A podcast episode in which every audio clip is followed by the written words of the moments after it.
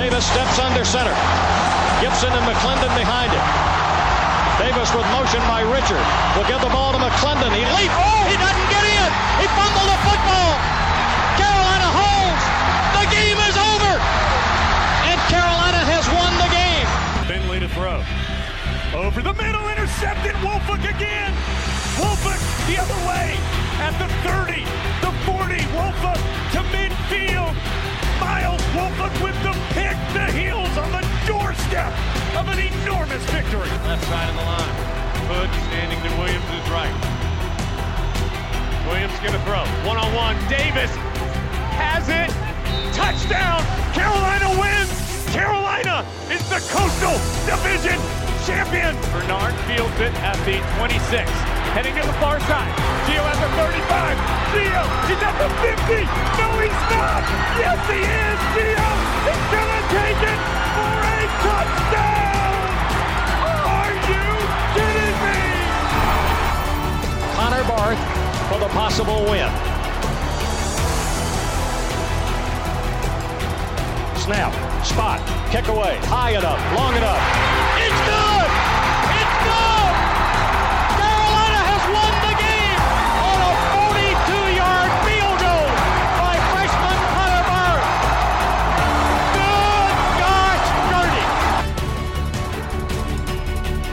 This is the Heel Tough Blog Podcast. Hey guys, and welcome to the latest edition of the Heel Tough Blog Podcast. Anthony Pagnotta here with you as always. And it is time for another recruiting edition of the podcast. So that means that Zach Hubbard is alongside of me. And Zach, uh, the first time that we've had some significant news on the 2022 recruiting trail in a couple of weeks. So, uh, how have you been hanging in there over these last couple of weeks since we last talked to you, man? Yeah, I've been doing well. Obviously, like most other Tar Heel fans, I've been sort of looking out for the little bits of news and information that we're able to get sort of still within the recruiting dead period. So glad that we have some, you know, some information here, a, a uh, commitment here within the past few days that we can discuss, and uh, just a lot of different things with this 2020 class or 2022, I should say, um, that we can, um, you know, look over and discuss. Yeah, and of course, the big storyline that we'll jump into first here on the opening drive is that uh, we will uh, look back at the commitment of Malachi Hamrick, the Tar Heels landing one of the bed, better pass rushers in the state over the last couple of years in Hamrick, committed to the Tar Heels over Ohio State and others that were inside of his final five that he released earlier this offseason on Friday. And uh, the Tar Heels are getting a heck of a player, the number 150 overall player in the 2022 class, the number 12 outside linebacker. Uh, in the class, and of course, the number five player in the state of North Carolina in the 2022 cycle. Last year, as a, or uh, yeah, last year, the last year that he had played prior to, of course, his first game the other night on Friday, uh, in 2019 as a sophomore, he had 129 total tackles, 39 tackles for loss, and 19 sacks. This guy is an extremely productive um, edge rusher that had a ton of success for Shelby High School in Shelby, North Carolina, one of the powers in the state. Uh, as a sophomore, was part of a young group of defenders that is only going to continue to grow uh, when it comes to Shelby and, and be able to produce some other really talented guys, including another big time target in the state uh, for the Tar Heels in 2022 four star defensive tackle prospect, Santana Hopper. Um, we don't know if this will help them with Hopper. Seems like it probably will. It also helps that, of course, Hopper has ties to the university through uh, a couple of cousins, including one guy uh, that is still playing there right now, and Tyrone Hopper. So, uh, you know, when you uh, look at this commitment for Malachi Hamrick, though, you know, what did you, uh, well, you know, when you look at him on film, what do you like about uh, this young man, this, you know, productive pass rusher, but a guy that maybe doesn't fit the body style that most people would look at when it comes to the productive, the, the production that he's had so far in his high school career? Yeah, absolutely. And if um, listeners remember back to the episode where we sort of discussed our top 10, one thing that I think that we both kind of focused in on with Hamrick, who was on both of our lists, uh, was his length Uh, when you discuss prospects like Hamrick um, and you know generally these elite athletes, one of the things that um, people that evaluate talent like to say is there's certain things that you you can't teach. Uh, you can't teach speed. You can't teach height. Well, for Hamrick specifically, it's that you can't teach his length. Incredibly long, lean frame, incredible arms, which leads to somewhat of a um, a lighter and smaller frame, but that does allow him to be quicker, sort of, you know, go through the progression of his pass rushing moves a little bit quicker than your average edge rusher. And like I mentioned, just the length of his arms allows him to have that advantage over you know, probably what are going to be some some smaller offensive linemen than he might see at the college level, but really allows him to thrive and dominate and get to the passer quickly, uh, which is just one of those things that makes him, you know, has him rated in the top 150 in this 2022 class. Yeah, I, I, think you're you're spot on with that. Um, his length is, is definitely one of the more impressive parts of his physical build, uh, and you know we saw that a couple years ago when we were looking at Desmond Evans, and you could see it already uh, somewhat early on this year. Uh, it allows you know him to uh, be able to reach quarterbacks that some of the other guys wouldn't be able to when they're uh, making moves on the outside to try to get to uh, the quarterback. But the main thing that it does is that it allows you to help in the run game. It allows allows you to seal off the edge a little bit bigger uh, or a little bit easier because you cover a bigger amount of space. Um, so that's the thing that I think is interesting when it comes to him. I think, you know, when you look at those numbers, it kind of shows that he is more of a straight downhill pass rusher, um, which, you know, is something that I think is is really due to the fact that the level that he plays at. Um, look, you know, Shelby, they, they have some teams in their conference that are legitimate state title contenders every year, um, but still the, the, the talent and skill there is a step above just about everybody else in their classification. So, um, you know, w- what I'm trying to say is that a guy of his size will probably not be able to only play that role at the next level. So that's the one area when you talk about him that I think you're going to have to see, you know, a little bit of a change when he gets on campus is can he add some weight and can, can some of those attributes that he has right now, like the good speed off the ball, a really quick release off the line of scrimmage, I think that's the thing uh, that really helps him get a good advantage when it comes to rushing against some of these more experienced and, and athletic offensive tackles that he does face um, and will face when he gets to the college level is his quick release. Will that stuff remain when he puts on the weight that he is inevitably going to have to put on to be able able to play the position. Um, one thing that I noticed, uh, though, about you know w- when it comes to him putting on weight, you know, you you, you would think a guy that's as small as he is, he's probably just going to win just about every pass rushing battle off the edge, based on you know his speed and you know, good release off the line of scrimmage. While that stuff definitely helps, he has shown on his film that he can play with the physical edge. He's not a guy that is afraid of contact. Uh, he he has had moments where he is able uh, to sort of push around some of the uh, smaller offensive tackles. Now, of course, as we met, you know, as I said a minute ago, when he gets to the ACC, it's going to be a little bit different. But you know, I think that you know that's an area where some people might be a little bit concerned about whether or not he has the physical edge because he hasn't had to use that much. Did you sort of witness the same thing that I did when you looked at his film? That there is a little bit of physicality to his game. It's just not used as often because because of how thin he is and how many uh, battles he is able to win with the speed off the edge? Yeah, I definitely think that he's physical. Like I mentioned, I mean, this is an elite athlete, regardless of size. I mean, the size is going to play a role, and it will certainly play a role in the uh, at the college level. And like you mentioned, we'll have to gain weight, the same as any other um, incoming freshman would. Um, but definitely still a physical player. I think just more often than not, that physicality um, doesn't get as much of um, shine maybe as his pass rushing skills, just because he's probably not asked to do that as much as he's asked to do what he's more designed to do, which is rush to passer. So I, I certainly think that he has it. Um, it just might not be his primary skill set. Um, and you do see that with um, guys at his position projected to be a rush in outside linebacker guy. Um, I mean, you have all sorts of different body types and skill sets with that. um, that you're using and rotating. Um, as we've seen, you know, this is a position that the staff wants to continue to add bodies and to add depth at. But you look at the guys that they have currently, guys like Tomon Fox, um, sort of allow has played defensive end, so obviously we know that he can set the edge. But a guy that you mentioned, like Desmond Evans, really built more along the lines of Hamrick, where his primary strength is rushing the passer. So you know, I do think he's physical, like you mentioned. Um, but it, it's really just a, a slight difference in play style between these um, edge rushing types, and I don't think it's any sort of slight uh, for him not being, you know, your traditional uh, defensive end um, edge setter.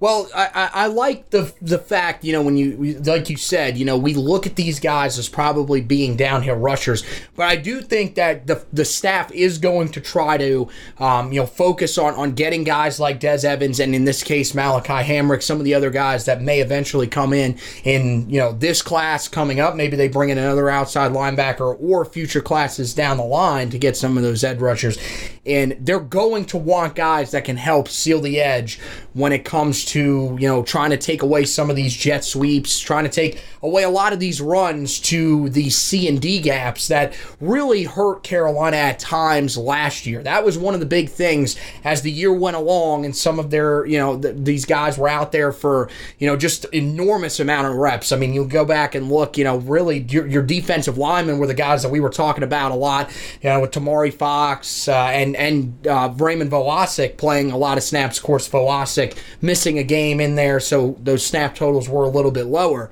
But when you look at the outside linebackers, before we saw a little bit of the emergence of Des Evans and, and Chris Collins towards the end of the season, uh, Tomon Fox and Tyrone Hopper were playing pretty much every snap out there. And as they got worn down, you started to see their struggles to be able to contain the edges. And that was, you know, a problem in some of the games that we saw, primarily in some of the losses. Florida State, that was a really tough loss um, that, that we remember back to. And that was primarily because Carolina was unable to take away the edges. Same thing in that game against Virginia. And that's another thing that I think they're going to be working on with a lot of these guys that are coming in. One of the other big problems in that game, in both of those games, games actually was the fact that Carolina could not contain running quarterbacks. So they, you know, look, you want guys that are going to be straight downhill pass rushers, but you also want to have, you know, those guys understand that in certain games when you're playing against mobile quarterbacks, sometimes that straight downhill mindset isn't always going to work in your favor because you're opening up holes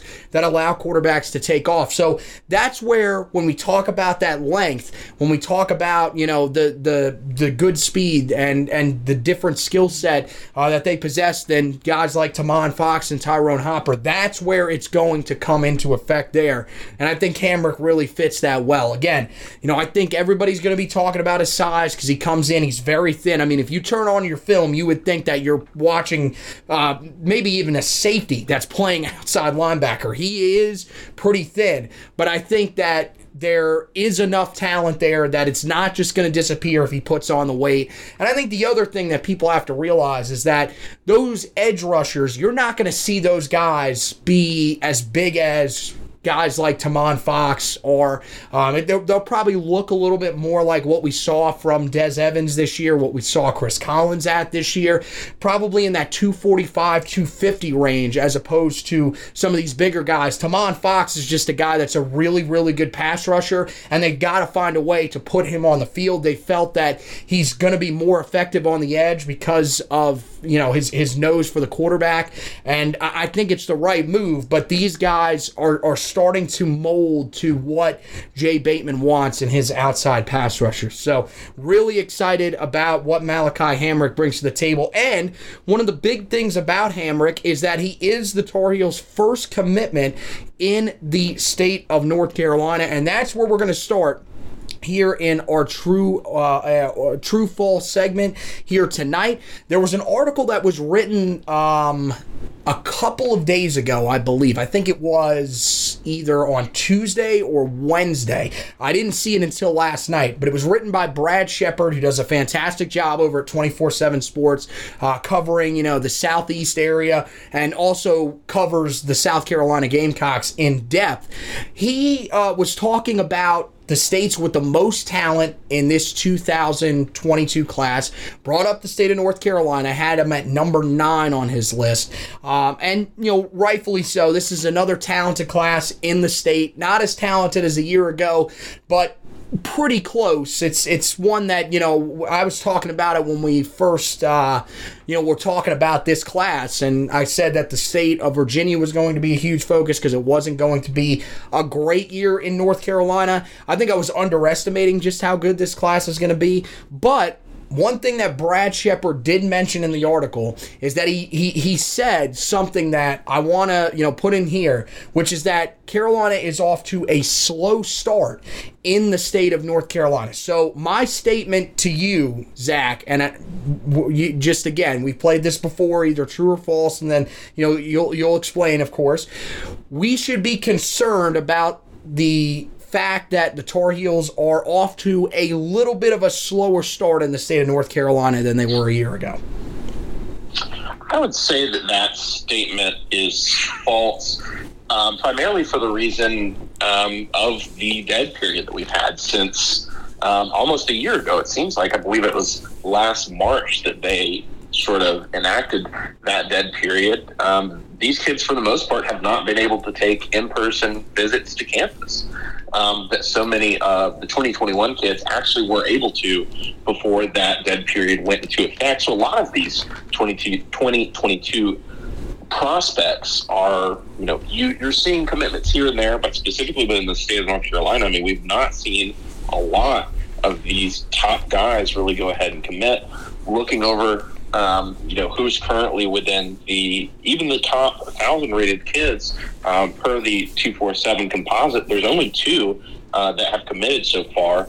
Uh, one that's committed to North Carolina and Malachi Hamrick, and another uh, committed prospect that North Carolina will still recruit, um, and four-star tight end Benji Gosnell. So, I mean, the state of North Carolina as a whole has not seen many commitments, and I, I don't think that that um, is, you know, a slow start for North Carolina. I don't think it's a slow start for anyone, um, just because that's going to be the name of the game for the most part in 2022 recruiting until these guys are able to get on campus, um, take visits, not only for the prospects to see these campuses, but for the schools and for the coaching staffs to see these kids in person. I mean, the coaching staff um, at North Carolina wants to see some of these kids before they go ahead and accept a commitment. So I would say false. I don't think that North Carolina has had a slow start so far in 2022, but I'd love to hear what you think. I don't think that the Tar Heels have had a slow start in the class. I think that the state of North Carolina as a whole has definitely had a slower start in terms of the amount of commitments that you're seeing early on. I feel like a lot of guys last year had a really good connection with their schools off the bat, and I think you brought up a perfect, a, a really great point, and something that is definitely true. The fact that these guys are not allowed to go on campus unless they take self-guided tours, which just we, we haven't seen a lot of them. You know, people are still being a little bit cautious, and I think part of the but part of it is that it's just not the same experience. You want to be able to have, you know, a, a coach walk you around campus, show you different spots that you probably won't come across if you're just going through by yourself or even being guided by a commit that has only been there a couple of times. So um, I'm not too concerned about it. I think, yeah, if you were seeing a lot of those guys that were towards the top of the state uh, in terms of the rankings committing already, and you were missing on a lot of those guys, you'd be concerned. I know that the article did mention that, of course, there is some concern with Jalon Walker, who is going to commit at the end of March, which we'll talk about here in just a second. Um, and you know, I, I, the article seems a little bit concerned for the Tar Heels in the fact that uh, they do believe that right now Travis Shaw is favoring Clemson over the Tar Heels, which is not an unpopular opinion, but I think at the same time, um, you know, Shaw's kind of de- denounced some of those rumors. Um, I think he still feels like he's still in the early processes processes of, of his commitment. Um, I think that there's still a ways to go for him. He really mainly just wants to get back on some of these campuses a few more times before he makes his decision. So yeah, I'm I'm with you. I'm gonna say false. I'm not really that concerned yet, but this will be something that I think as the as the cycle goes along, it will be interesting to come back and visit, especially if the Tar Heels do miss on Jalon Walker, if the Tar Heels were to potentially miss on Travis Shaw, then there might be a little bit of concern here. But it could also go in the other direction where if the Tar Heels were able to land Travis Shaw, uh, if they were able to potentially pull off Jalon Walker, something like that, then you, there's definitely you know more talking about whether you know or not anybody can really challenge Carolina in the state. Is this you know the the new uh, thing that's going to happen in the state of North Carolina where ev- all of the top guys are going to go there, not just, you know, some of these guys that are inside of, you know, the top 300 but not quite top 100 prospects. Has Carolina finally been able to take over um, Clemson's dominance in the state? Those are the types of things that we'll be talking about, so it'll be interesting to monitor. Talk, you know, speaking of Jalon Walker, he did announce earlier this week that he is going to make his commitment uh, on March 28th, uh, which is a Friday before one of his high school football games. I believe it could be afterwards. Not sure how they're going to do a lot of that stuff this year, um, but we'll, we'll just have to wait and see on that. Um, but Carolina won of the final six for him. Of course, he announced that back in November. A really, really stacked group that Carolina is going up against here. Clemson's the team that everybody has been looking at as the favorite for a while now. Uh, Ohio State has sort of creeped in there a, a, as well. Uh, they've made a push for him, but they haven't made as big of a push as Georgia has, another team that he has a really good connection with that is built over this time. And then, of course, Carolina is in there as well. There are a couple other schools. I know Alabama is on that list, and I believe maybe South Carolina is the other team that's on that list. I don't have that uh, graphic pulled up in front of me as of right now, but uh, the statement that I want you to react to is that the Tar Heels are still a competitor for Jalon Walker's commitment. I would say that that one is tough. I would say very slightly true. I do think that the Tar Heels are still a competitor because I, in my opinion, they are going to continue to recruit him up until the point that he commits, and likely, um, along with other top prospects that we've seen commit elsewhere in the prospect and and in elsewhere in the country, excuse me, in previous years, um, a guy that they'll likely continue to recruit.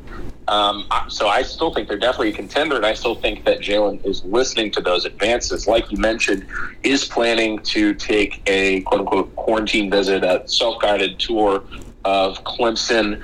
Um, I believe either this weekend or next, if I'm not mistaken. Um, you know, leading up to the weeks before his commitment, obviously we've seen the crystal ball uh, with 247 and um, the FutureCasts rivals sort of swing towards Clemson. And, you know, as we've discussed numerous times, um, Clemson being sort of one of those top teams within the nation year after year, um, being a continual playoff contender. Um, it's not exactly surprising that they're going to be contending for top guys sort of within their geographic area um, specifically in this instance in North Carolina. So, you know, it, it's one of the major sticking points for North Carolina in recruiting to win sort of these battles. Um, at this point, I, I, can't confidently say that North Carolina will. North Carolina probably would not be my projection as of today. As sort of reading the tea leaves, it does look like that Jalon is leaning towards Clemson heading into his announcement. But like I said, I would still say that the Tar Heels are going to be a contender, and you know maybe they make sort of a you know, a, a last second sprint to the finish line here and pull out the lead. Not my projection per se, but I do still think they're a contender. Yeah, I think you know everything is kind of in fluctuation with where we're at in terms of not being able to get on campus with coaches, not even really being able to be in contact with coaches during this dead period. So I think that with these decisions, you have to slow play where you're at with your own predictions. Uh, even some of these crystal ball predictors, you know, we've seen a lot of guys that have cast, um, you know, some crystal balls the month of and couple days before the announcement, they end up changing because things can change just that quickly with these guys. Um, by the way, Auburn, uh, instead of South Carolina, was the other team that was in there, but doesn't seem like they're a real big competitor. Uh, yeah, it feels like it's coming down to Clemson, uh, Georgia, and uh, Carolina in this one. Um, I'm gonna go. I'm gonna go with you here. I'm gonna say true. If this was if we were doing this podcast in a few days, um, because I believe it's uh, either it's going to be either sometime over the weekend or early next week, uh, he and Travis Shaw are actually, uh, according to some rumors, are going to be taking uh, a visit down to Clemson together, where they're going to self guide themselves around campus. It, if you told me that, then yeah, I would probably say that uh, that that it would be false. I'd probably switch my answer if that visit ends up going well. Um, but there is no guarantee. I know that uh, in one of the more recent uh, articles that I read about uh, Jalon Walker, they did say that he is going to attempt to try to take a visit to Carolina before he makes his decision. Now, it's you know probably a little bit easier than uh, even Clemson or Georgia. Um, so I would expect that uh, as if there is still some doubt in his mind after that visit to Clemson, he will definitely take a visit to Carolina. I think even if he does have a great visit to Clemson, he may even still take a look at Carolina. But um, yeah, I'm going to go with True, but I think you're, you're right. I think right now there there is definitely a pretty strong feeling that he is heading to Clemson as of right now, and the Tar Heels are going to need a, a little bit of a miracle here to be able to pull this one out. But uh, look, Mack Brown has, has done a lot in this state over the last couple of years, so you can never really count him out any of these recruitments. Um, so let's go to uh, another one here, another big time target for the Tar Heels in the 2022 class. He released his top 14 the other day, but if you read the weekly storylines article a couple of weeks ago, or if you read the Rivals.com article that we were talking about in that uh, in our weekly storylines, um, they did say in one of their recent rumor mill pieces that Jake Pope, the uh, three star safety out of the state of Georgia, is strongly considering the Tar Heels. Tar Heels made, of course, his top 14, but they did say that there are five schools that are standing out for Pope at this point, and the Tar Heels are one of those teams. So, Zach, are the Tar Heels are a serious contender for Jake Pope. Do you think that's a true or false statement? I think that's very much true uh, for several reasons. Um, sort of the doubt around him, and obviously Jake is a guy that was an early target target, uh, but sort of the doubt came from sort of a flurry of offers that he's gotten within the past months, mainly um, Alabama, Georgia, and Ohio State are three really big ones um, that he's gotten recently. Um, also, you know, to mention there, for one of those three, Alabama, did actually take a self-guided tour there back in February. So obviously does have interest in programs um, that are heavy recruiting hitters and would be serious challengers for North Carolina. Uh, with that, though, at least at this time, based on all the information that I've been able to gather, it does not appear that really any of those schools that have offered him are heavily pushing him or are recruiting him as hard as the Tar Heels are. Um, likely, all three of those schools, as well as these other sort of you know national powers that I mentioned, probably looking to get him in some sort of camp scenario and see him there. While you know North Carolina, for the most part, it seems has already made up their mind. Obviously, a favorite of defensive coordinator Jay Bateman, who is also the safety coach, so would be the position coach for Jake. Um, I think that the Tar Heels are in a really, really good spot, seeing as they're the team that's probably pushing the hardest out of this list, while also being, you know, one of the um, higher ranked teams in terms of the, um, you know, national perception of them at this time. So I have to go with True. I think that North Carolina is a very big uh, player in this recruitment. Um, I would not quite say favorite as of yet. I think that his recruitment is still um, a little bit in its infancy, but definitely has to be high on that list, if not the favorite.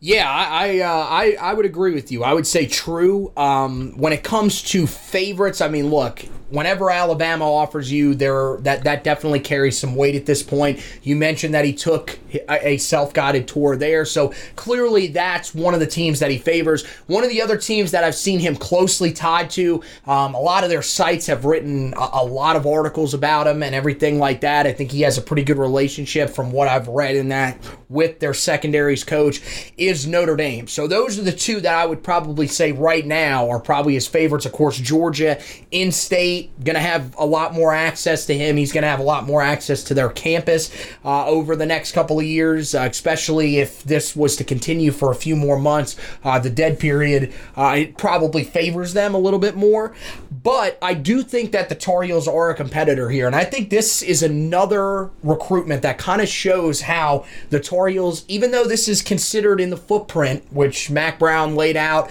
uh, during the early signing period press conference a couple of months ago, this falls in that footprint. Carolina is starting to grow a pretty solid reputation throughout the country, and this is another recruitment that shows it. There are some really significant teams that are in this race right now. Um, this is a guy that I think once he gets to some of these camps and some of these other sites can see him, because I believe 247Sports has him as a four star, but he's listed as a composite three star because some of the other sites aren't quite as high on him. When he gets to some of these camps, this guy will be a four star prospect. I've seen him a couple of times, watched a couple of his games games. He is a pretty complete package at safety. He really just has to put on, you know, a, a little bit more muscle um, to be able to handle some of the more physical offensive linemen that he'll face whenever he plays in the box. But other than that, he's a pretty complete prospect. And uh, for the Tar Heels to be in this, and I think being seriously considered, is huge. Um, like I mentioned, though, I think that uh, right now Alabama and Notre Dame are probably the two teams that hold a little bit of an advantage. But I definitely think that the Tar Heels right now can be considered a serious contender, and there's still some time in this recruitment. I mean, look.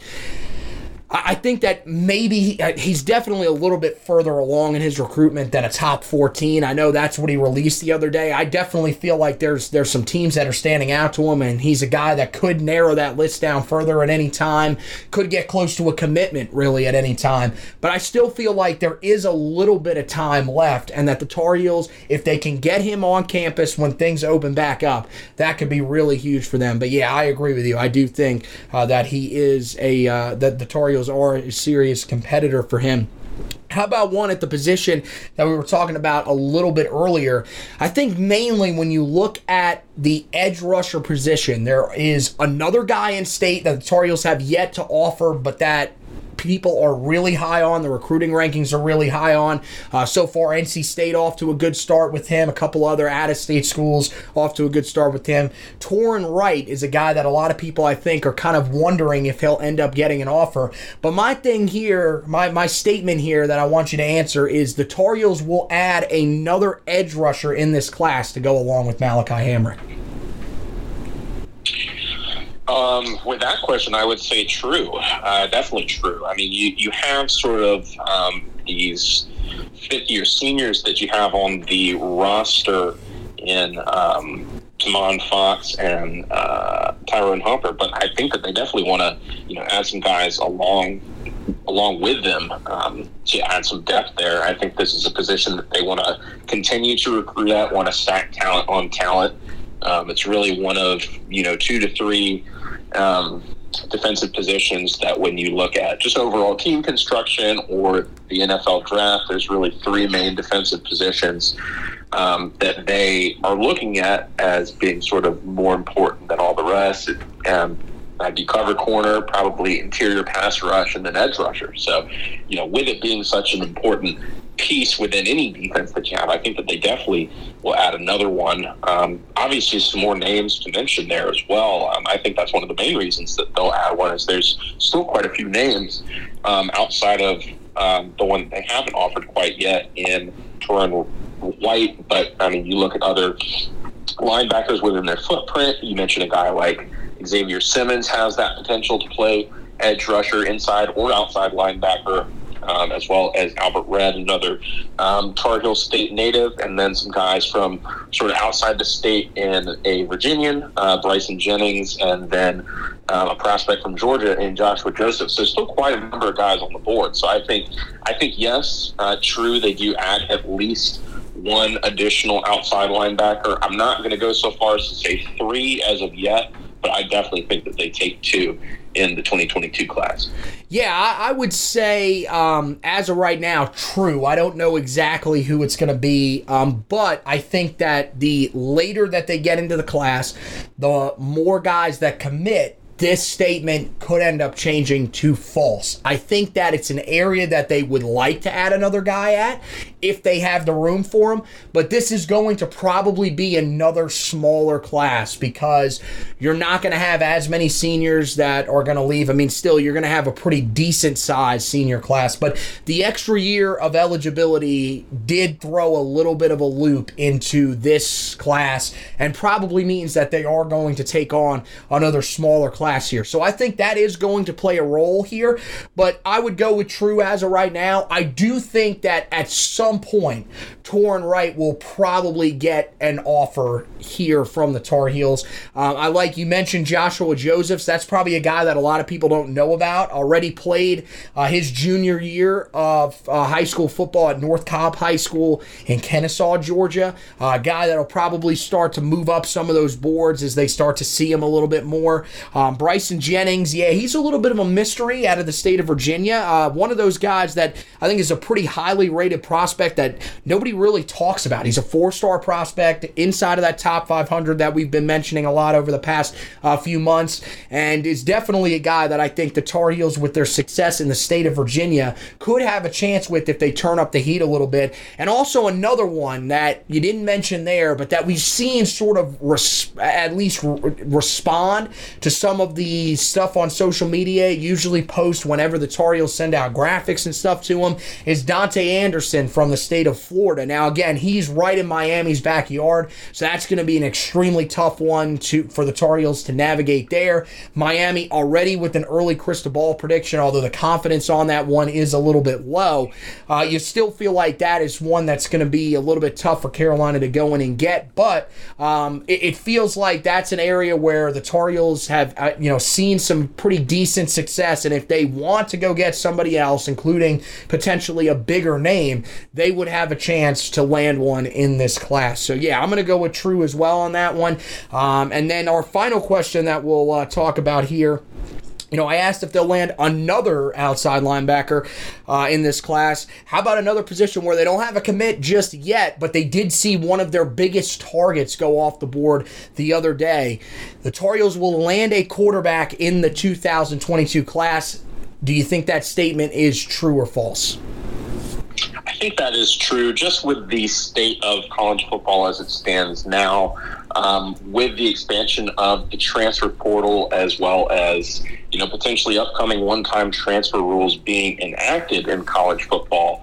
Um, the sort of the concept of transferring within college football is going to explode over the next few years, and it's basically already been that way for quarterbacks. Uh, we've seen quarterbacks, you know, transfer all over the country for the past three or four years, and they've basically all been eligible to play immediately. So there's really not any barrier um, outside playing time for a guy to, you know, if he's not playing, if he doesn't like his position on the depth chart, to up and go somewhere else. So pretty much every program, especially those that are trying to compete at a high level, that are trying to compete for conference titles and national championships, um, want to stack talent on talent if available, or at least get guys have bodies in that room. So yes, I do think that North Carolina will likely get a quarterback um, within the 2022 class. Like you mentioned, did have one of their top targets in four-star out of Texas, Cade Klubnik, committed to Clemson after Clemson's number one target, uh, Ty Simpson, committed to Alabama. Uh, sort of that's how those dominoes went. But you look at another guy that North Carolina has on the board um, in Braden Locke, three star, also out of the state of Texas. They're very much in that one, um, battling Miami there right now. But uh, Miami's trending for some other uh, quarterback targets, including a four star out of Georgia named Curry Brown. So, you know, with that, I think that they already have. Um, Braden as sort of one of their primary targets there at the position. I imagine that they will continue to um, evaluate and scout. Might see some additional offers go out just to make sure that they have some options there. But if I had to guess, it's probably more likely than not that they sign a quarterback in the 2022 class.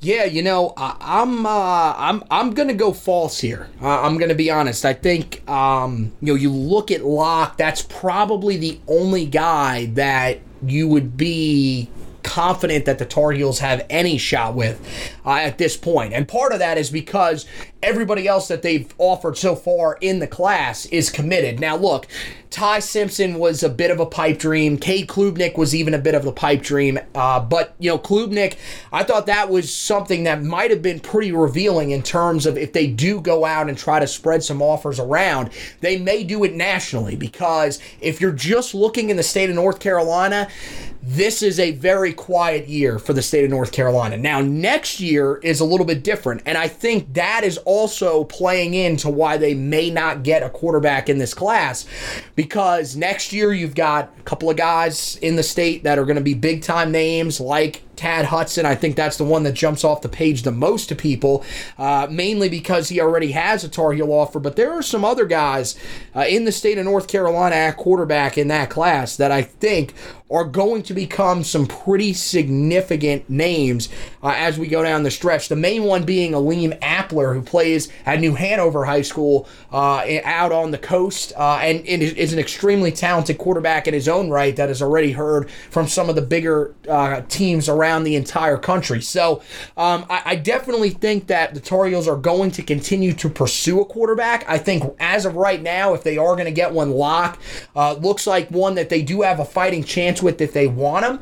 Um, but I would say I, I'm going to say false right now. I think that the 2023 class is the next time that we'll see them land a quarterback. The good news is is that as of right now, the Tar Heels seem to be in a pretty good spot at that position, with of course Sam Howell coming back next year, and uh, the fact that you do have uh, Drake Maye behind him, as well as Jacoby Criswell, who I think, you know, a lot of people are kind of counting out. A lot of people think he may even look to transfer if he ends up losing that backup job to Drake Maye. Well, Drake Maye is an extremely talented quarterback, but so is Jacoby Criswell. Remember that when Jacoby Criswell was coming out of high school um, in Carrollton, Arkansas, he was, uh, or Morrilton, Arkansas, excuse me. Uh, he was compared to Sam Howell. That was the comparison uh, that was given to him by 247Sports. And there were people that thought that he actually fit this offense even better than Sam Howell did. So don't count him out just yet. And if he ends up staying, that means the Tar Heels would have three quarterbacks already on the roster. So I, I, I think 2022 might be a class where they don't take a quarterback, but I don't think it should be something to worry about. So that wraps it up for uh, this edition of the podcast. We'll close it down, though, with the 40 yard dash, which uh, will give you uh, a couple of headlines around the Tar Heel program. It's time to take a look at some of the latest storylines around Tar Heel football with the 40 yard dash. And so, with the 40 yard dash, uh, there are a couple of interesting headlines. Again, it's been relatively silent over the last couple of weeks, but, um, you know, going away from uh, the from, from the recruiting for just a second. The Tar Heels, uh, of course, have five guys that are pursuing NFL careers, and uh, they are uh, they, right now in a pretty good spot with all of that, as all five guys received uh, NFL draft combine invites. Now, of course, the combine this year not going to go off.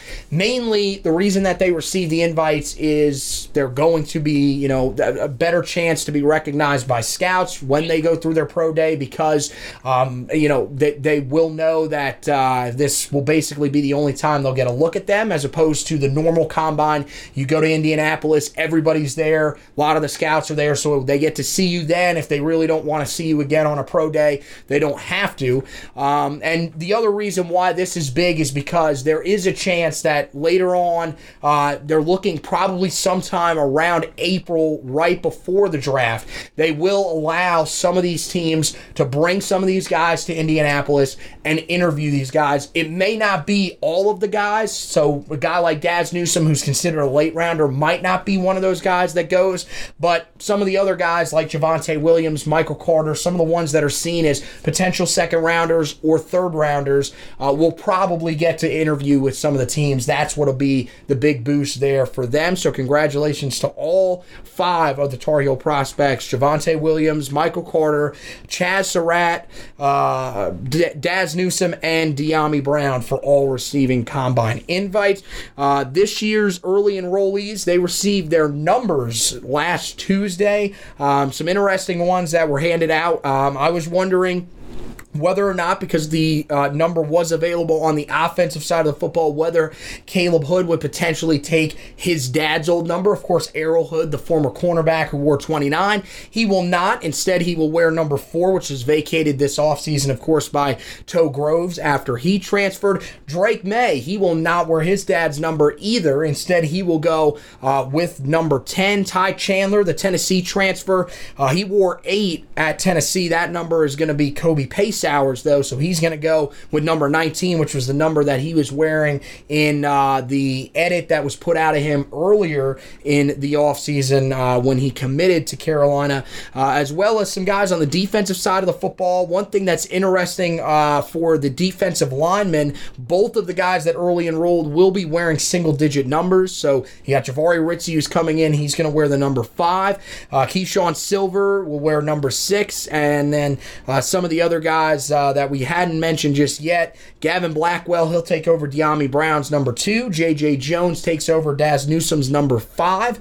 And, uh, of course, uh, Rod Dilworth, we thought maybe uh, he would be able to potentially get his number eight, maybe from Khadry Jackson. That's not going to happen. He's going to go with number 11 uh, for this season. Uh, DeAndre Boykins will wear number 24. Power Echols, number 23. Dontavius Nash, number 21. And Diego Pounds keeps his high school number, number uh, 61. So, uh, a couple other uh, key notes uh, getting back onto the recruiting trail. One of the guys that we didn't talk about, or actually two of the guys we didn't talk about, we'll go uh, with the two uh, offensive tackles that narrowed down their list earlier this week. start with 2022 four star offensive tackle out of the state of Georgia, Kayshawn Sapp, released his final eight schools. That's been a recruitment that's moved along extremely quickly over the past couple of months. He really took took off after his junior year uh, in the state of Georgia, and uh, he already looks like he's getting towards the late stages of his recruitment. The Tar Heels are one of those eight teams in there, but uh, I'm not really sure where the Tar Heels are at in this recruitment. This feels like one that we just don't have a ton of information on because of how quickly he's moved during this time. Um, and, you know, he's a guy that's probably just going to narrow his list down, get himself to an area where he can take some some visits when things open back up. Hopefully, uh, after May 31st, which is when the deadline is extended to uh, right now. But uh, we'll just have to wait and see on that one. He wasn't the only offensive tackle target that the Tar Heels uh, were able to make a final list for. Final 15 released by 2022 four-star offensive tackle Dane Shore uh, on the same night earlier this week on Sunday. Uh, of course, he played uh, in Alpharetta, Georgia for the first three years of his high school career, transferring to IMG Academy for his final year. So, wonder if that'll kind of hurt the Tar Heels a little bit because he'll be on a national stage with a team that travels the country all over. IMG is an area that the Tar Heels, uh, even though they have uh, you know been in the running for some guys that have gone there before, they've never actually been able to land a prospect that has played at IMG Academy. So it'll be interesting to note his recruitment recruitment over the next couple of months. Again, top 15, so he's not really too far along in his recruitment, but good to see uh, that the Tar Heels are in the running at a position where they are looking as if they are going to probably take multiple guys uh, at offensive tackle, even if they get Zach Rice. So uh, definitely something to monitor there uh, on those fronts. Uh, and of course, we'll end it with our last storyline. This one, not really more of, not that much of a storyline, but just really, and in case you didn't know, Tar Heels creeping up on spring ball. It is set to start on March 23rd. That is 19 days away from the start of recording. And uh, I'll lead you, I'll, I'll lead into uh, talking about the website with that. That means that we are going to start our coverage for spring ball. So we're going to have plenty of great stuff on the website for you guys. A lot of great opinionated articles. Um, we'll tell you, of course, about some of the best battles to watch when spring ball kicks off. Uh, some of the guys that we uh, expect could have some uh, a breakout spring, could make a big time impact. All that kind of stuff. Your top your, your top headlines heading in. All that kind of stuff will be on the website at heeltoughblog.com. Of course, we'll be keeping you updated on the recruiting trail as well. Everything NFL NFL draft uh, when it's related to the former Tar Heels. And then we will also have you covered um, as we uh, you know start to creep back towards the start of the regular season as they go throughout the summer and everything like that. Um, also on the website, uh, you got uh, basketball coverage as of right now. The Tar Heels, uh, you know, still in the tournament. Uh, they do play Duke this weekend. Some great coverage that we'll have on the website for that. So make sure you guys check that out. It, we'll have you covered wire to wire with that. Josh is going to write uh, the preview for that one. I believe Sarah Wiley still on her vacation to Colorado. Hope she's enjoying that. So Josh is going to be taking you through. I, am not sure if she'll be back for the ACC tournament, but if not, he'll be taking you through that too. But he's definitely got you covered for the Duke game uh, with the preview. He'll have the recap as well. A um, whole bunch of reaction from that game before, of course, the Tar Heels head to uh, Greensboro to try to keep themselves in the NCAA tournament and avoid missing the NCAA tournament officially for the first time since 2010. And then, of course, we've got you covered on the baseball side of things as well. Weekly recaps each week of how the Tar Heels are doing. And boy, they're off to a fantastic start on the diamond. Uh, so far, six and one on the season. The only loss coming uh, in that final game uh, of uh, the this past week series with Virginia, but two out of three against one of the nation's top teams, one of the ACC preseason favorites. So we'll have you covered on that front as well as that exciting young team continues their journey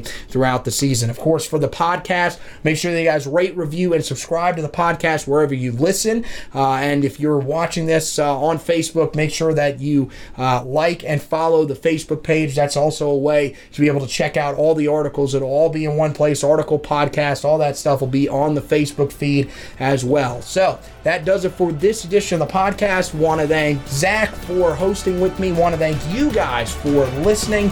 And as always, go Tar Heels.